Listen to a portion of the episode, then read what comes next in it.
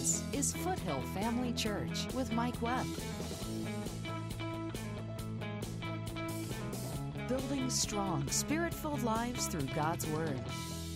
I want to start in John chapter 15 this morning again. We uh, started a series last Sunday morning on steps to answered prayer.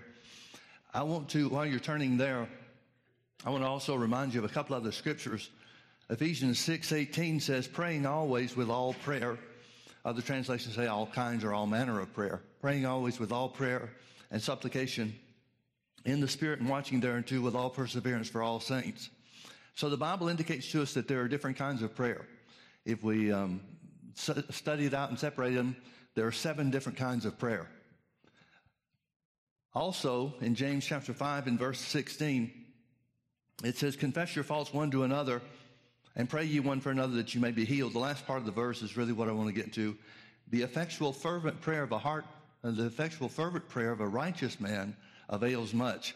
The word fervent means heartfelt, but the word effectual means effective. So he's saying the effective, from the heart kind of prayer does a lot of good. Well, if you can pray effectively, then that must mean you can pray ineffectively. Wouldn't that have to be true? Well, I think that's uh, uh, one thing that a lot of the church world stumbles on because we haven't had the teaching on the different kinds of prayer that perhaps we should have. Since there are different kinds of prayer, the Bible indicates to us as well that there are different rules that govern those different types of prayer. For example, this is uh, the, the one example that we always use, uh, or that I always use, and, uh, and I think it's a good example because so much of the church world is ignorant on this fact. And that is when Jesus prayed in the Garden of Gethsemane, he said, Lord, let this cup pass from me, nevertheless, not as I will, but as thy will. Thy will be done. Well, as a result, a lot of Christians, a lot of the body of Christ worldwide, not just in America, but all over the world, a lot of Christians think that Jesus prayed that way all the time and that all of us should pray that way all the time. Meaning to pray, if it be thy will. But that was only one kind of prayer that Jesus prayed. It's a prayer of consecration and dedication of his life to God. Now, I would certainly agree that it's good for us to consecrate ourselves and dedicate ourselves to God as many times as we need to to remind us and remind God that he's in charge. But Jesus didn't pray every prayer that way. Neither should we.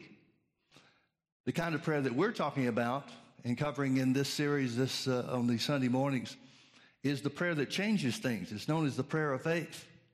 Well, the Bible says faith begins, or the Bible teaches us, that faith begins where the will of God is known. So you cannot pray the prayer of faith saying, if it be your will. You just can't do it. You can't have faith for something you don't know God wants you to have. It's impossible. So when Jesus said in John chapter 15, verse 7, if you abide in me and my words abide in you, you shall ask what you will, and it shall be done for you of my Father which is in heaven. He's talking about the prayer of faith. He's talking about a prayer to receive things. He's talking about a prayer that changes things. Verse 8 goes on to say, Herein is my Father glorified, that you bear much fruit. Now, I want you to notice that Jesus is saying God is glorified when we pray the prayer that he identifies in verse 7. God wants you to have answers to your prayer. But notice how many times in John 15, 7, the word you is in there. If you abide in me and my words abide in you, then you shall ask what you will and it shall be done unto you. See, the fact of the matter is in this kind of prayer, this prayer of faith, whether you get answers to your prayers depends more on you than it does on God. And the reason for that is because faith comes by hearing the word. It comes by hearing and hearing the word of God. It's the only way you can have faith. Well, if you're praying God's word, which you would have to if you're praying in faith, if you're praying God's word, you're already praying his will. You don't have to ask if it's your will. You don't have to put that faith destroying phrase in there. Lord, if it be your will. Because that will destroy any seed of faith that's planted. If we were to say, and, I, and again, I think a lot of the church world just lives this way. A lot of the believers around the world seem to have the idea that if God wants you to have something, it's just going to happen. But that's not what the Bible teaches. The Bible teaches that God doesn't answer prayer based on need. He answers prayer based on faith. Jesus was talking to his disciples and he said, God knows what you have need of before you ask it. Well, if God knows you have need of something, why didn't he just do it? If that's the way it works. Obviously, it's not the way it works. God knows what you have need of, but he still expects you to ask it. Now, why does he expect you to ask? Because he wants to answer. But you're the one with authority here on the earth. God created man and put him in the Garden of Eden and gave him authority. God never has taken that back. He didn't give it to, to mankind until he fell and then took it back to himself. Man's always had authority on this earth and always will have authority on this earth until the end of the age. So Jesus is saying, if you abide in me, it's talking about relationship. The prayer of faith is based on relationship. Lester Sumrall said something when I was working with Brother Hagin that um, really surprised me, and and uh, well, it surprised me the way that it came about. There was a group of ministers, well-known ministers. If I had said the names of them, you'd know every one of them. A group of people were in the back of uh, the auditorium in the speaker's room before a, a service one time. Brother Sumrall was going to be ministering, and uh, and this group of uh, ministers started talking about different things and what their faith has brought in and uh, what they believe God for and other good things that God had done in their ministry. And somebody spoke up and started talking about a difficulty that they were having. And so when they were talking about this stuff and other people were pitching in and saying this, that, and the other, Lester just said to the out loud to the room, nobody was talking to him. He just spoke out in the middle of the room and said, I'm having trouble with my faith. I don't examine my faith. I examine my relationship with God. And everyone silently departed the room. I like that. And it's certainly scriptural. Jesus said, If you abide in me, he's talking about close fellowship. If you abide in me, and my words abide in you. Now, notice that's just as important a criteria as abiding in him. See, a lot of the church wants to talk about abiding in him. Oh, yes, I know Jesus. I love Jesus. I've been saved all my life, whatever the case might be. But you don't hear a lot of people talking about the word that way. You don't hear a lot of the church world talking about the word concerning the promises God made and the taking hold of those promises by faith. But Jesus said they were on equal footing. If you abide in me and my words abide in you, then you shall ask what you will. Now, why is that a criteria or why is that necessary to asking for what you want? We all know what we want. We want whatever satisfies our feelings at the moment. Why is the word abiding in us such a big issue? Because the word of God is the will of God. You can't know what God wills for you apart from the word.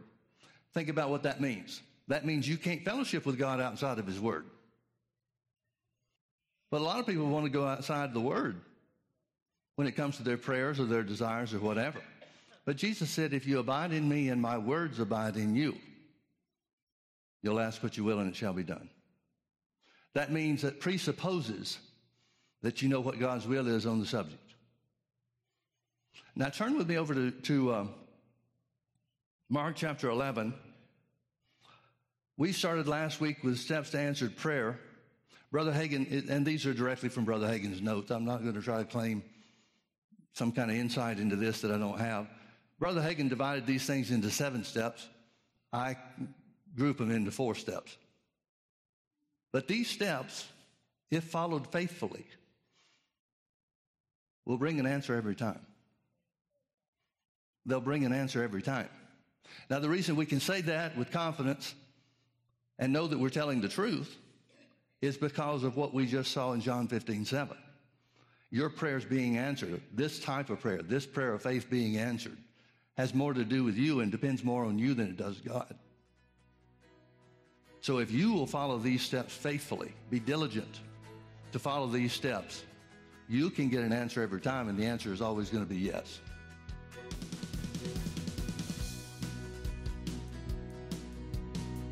Join Mike Webb and Foothill Family Church every Sunday night at 6 p.m. for our weekly healing school. Healing school is for those who are in need of being healed from sickness in their body, as well as those who want to strengthen their faith in the area of healing. Jesus said, The kingdom of God is as a man speaking the word of God into his heart. You exercising your authority in the name of Jesus, by whom you have access into the kingdom of heaven, to say that for you, you are free from the influence of sickness and disease. Foothill Family Church is in Orange County at the corner of Bake Parkway and Lake Forest Drive, just minutes off the 5 freeway. To learn more about how you and your family can connect with Foothill Family Church, simply log on to mikewebb.tv. Foothill Family Church, building strong, spirit filled lives through God's Word. Now, I want you to notice in Mark chapter 11, earlier part of the chapter talks about Jesus seeing a fig tree. It was a time of year for it to have figs, but it didn't. It had leaves. This was a type of tree that when it produced the leaves, it produced the figs too. So the leaves were a sign that there should be figs on the tree. But Jesus gets there and all it has is leaves and no fruit. So Jesus speaks to the tree. He says, No man eat fruit of thee hereafter forever. And his disciples heard him. Next morning, they passed by that way again and they saw the fig tree. And it had changed drastically. It had dried up from the roots. It wasn't just starting to lose leaves, it had dried up from the roots.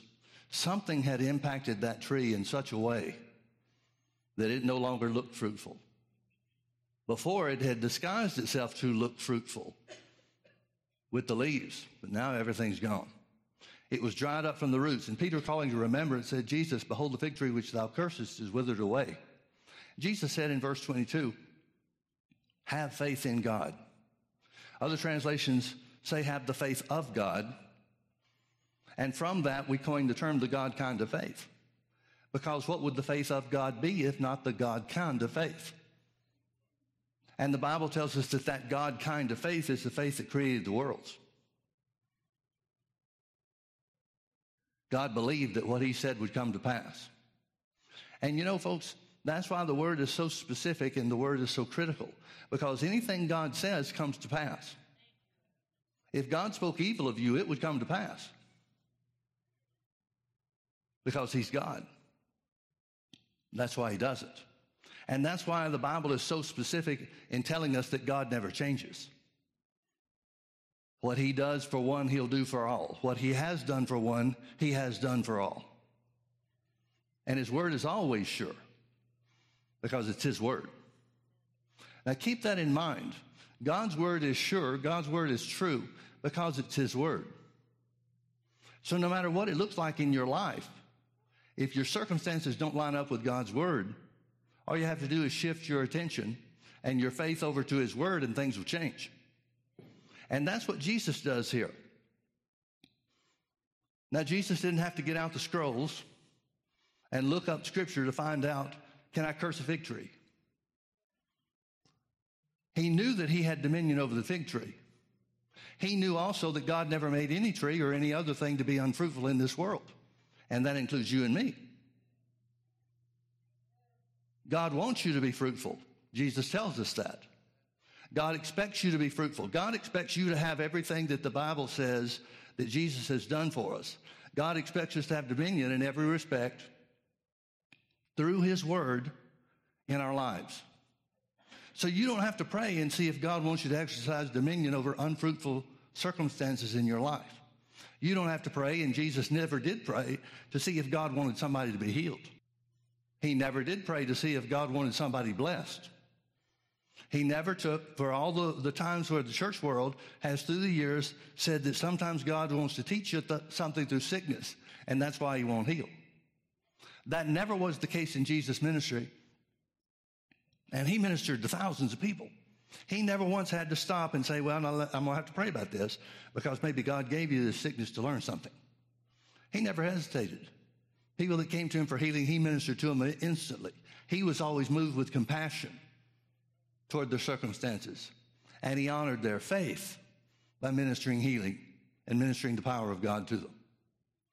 Well, if Jesus was that sure about God because he abided in him or abode in him, I don't know how you'd say that. I don't use the word abide much. But if Jesus was abiding in him, which of course he was, and the word of God was abiding in him too, abiding in Jesus, which it was, then he always knew what God wanted to do. He didn't even pray in the Garden of Gethsemane about what the God, word of God was or the will of God was. He's just saying, Father, if there's some other way to bring mankind back into our family without the cross, let's do that. But if this is it, if this is the only way it can be accomplished, I surrender myself to your will. Your will be done. And that's what the prayer of consecration and dedication is all about. It's about presenting yourself as willing to do whatever God has for you, even though it might not be pleasant. Now, Jesus lived that way. We know that as soon as he was baptized by John in the Jordan River and the Holy Ghost descended on him in bodily shape as a dove, the Bible says the Holy Ghost led him into the wilderness. Wilderness places are not exactly comfortable. He led him into the wilderness, and Jesus fasted for 40 days. The King James seems to imply that God led him into the wilderness where he was tempted of the devil, but that was not the purpose for the wilderness. It was the result, the end result. We see that Satan came to him after he had fasted for 40 days and started bringing temptations to him. And he answered every one of them the same way by quoting the word. Well, if that worked for Jesus, wouldn't that work for us? And if that was the pattern or the example that the Bible tells us about Jesus when he encountered the devil, shouldn't it be the same thing that we follow? Bless God, it is. But Jesus went into the wilderness to spend time alone with God, not to be tempted of the devil. I think it's important for us to realize every time you try to draw closer to God, the devil's going to show up. But that's not anything to be concerned about. You've got the same word to deal with him that Jesus did. So Jesus was led of the Spirit into the wilderness. He didn't shy away from that. He didn't shy away from that 40 days of fasting. He submitted himself to the will of God. So the Garden of Gethsemane is not the only time he submitted himself to God's will, is it? But that's not the way, the way that he prayed in the Garden of Gethsemane is not the way that he ministered healing to the sick. So Jesus says in Mark chapter 11, verse 22, have faith in God or have the God kind of faith, the faith of God. And then he describes what that is. He says, For whosoever shall say unto this mountain, Be thou removed and be thou cast into the sea, and shall not doubt in his heart. Here's the qualifier shall not doubt in his heart, but shall believe. Well, if he's talking about doubting in his heart, then he must be talking about believing with the heart. But shall believe from his heart that those things which he saith shall come to pass, he shall have whatsoever he saith. Verse 24, Jesus explains, goes a little bit further. He could have stopped right at the end of verse 23 and explained completely and sufficiently to Peter and the apostles about why the fig tree died. Because Jesus didn't pray about the fig tree. Jesus didn't say, Oh God, look at this fig tree. Look at what a problem it's causing me. Jesus just cursed the tree. He acted on what he describes in verse 23 of Mark chapter 11.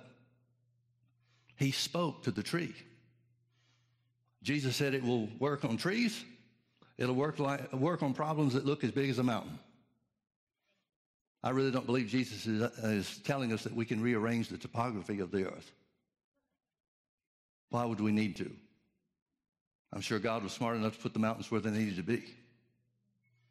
But he's talking about issues and circumstances and problems that we encounter in life. And he said, here's how you fix them. Here's how you change things. You speak to the mountain. But then he goes further in verse 24 to explain how this thing called faith, this faith of God or the God kind of faith, works in prayer. Now, if Jesus is telling us the rules that govern the prayer of faith, which is exactly what he's doing, then he must be familiar with them himself. Otherwise, how could he share them with us? And if he's familiar,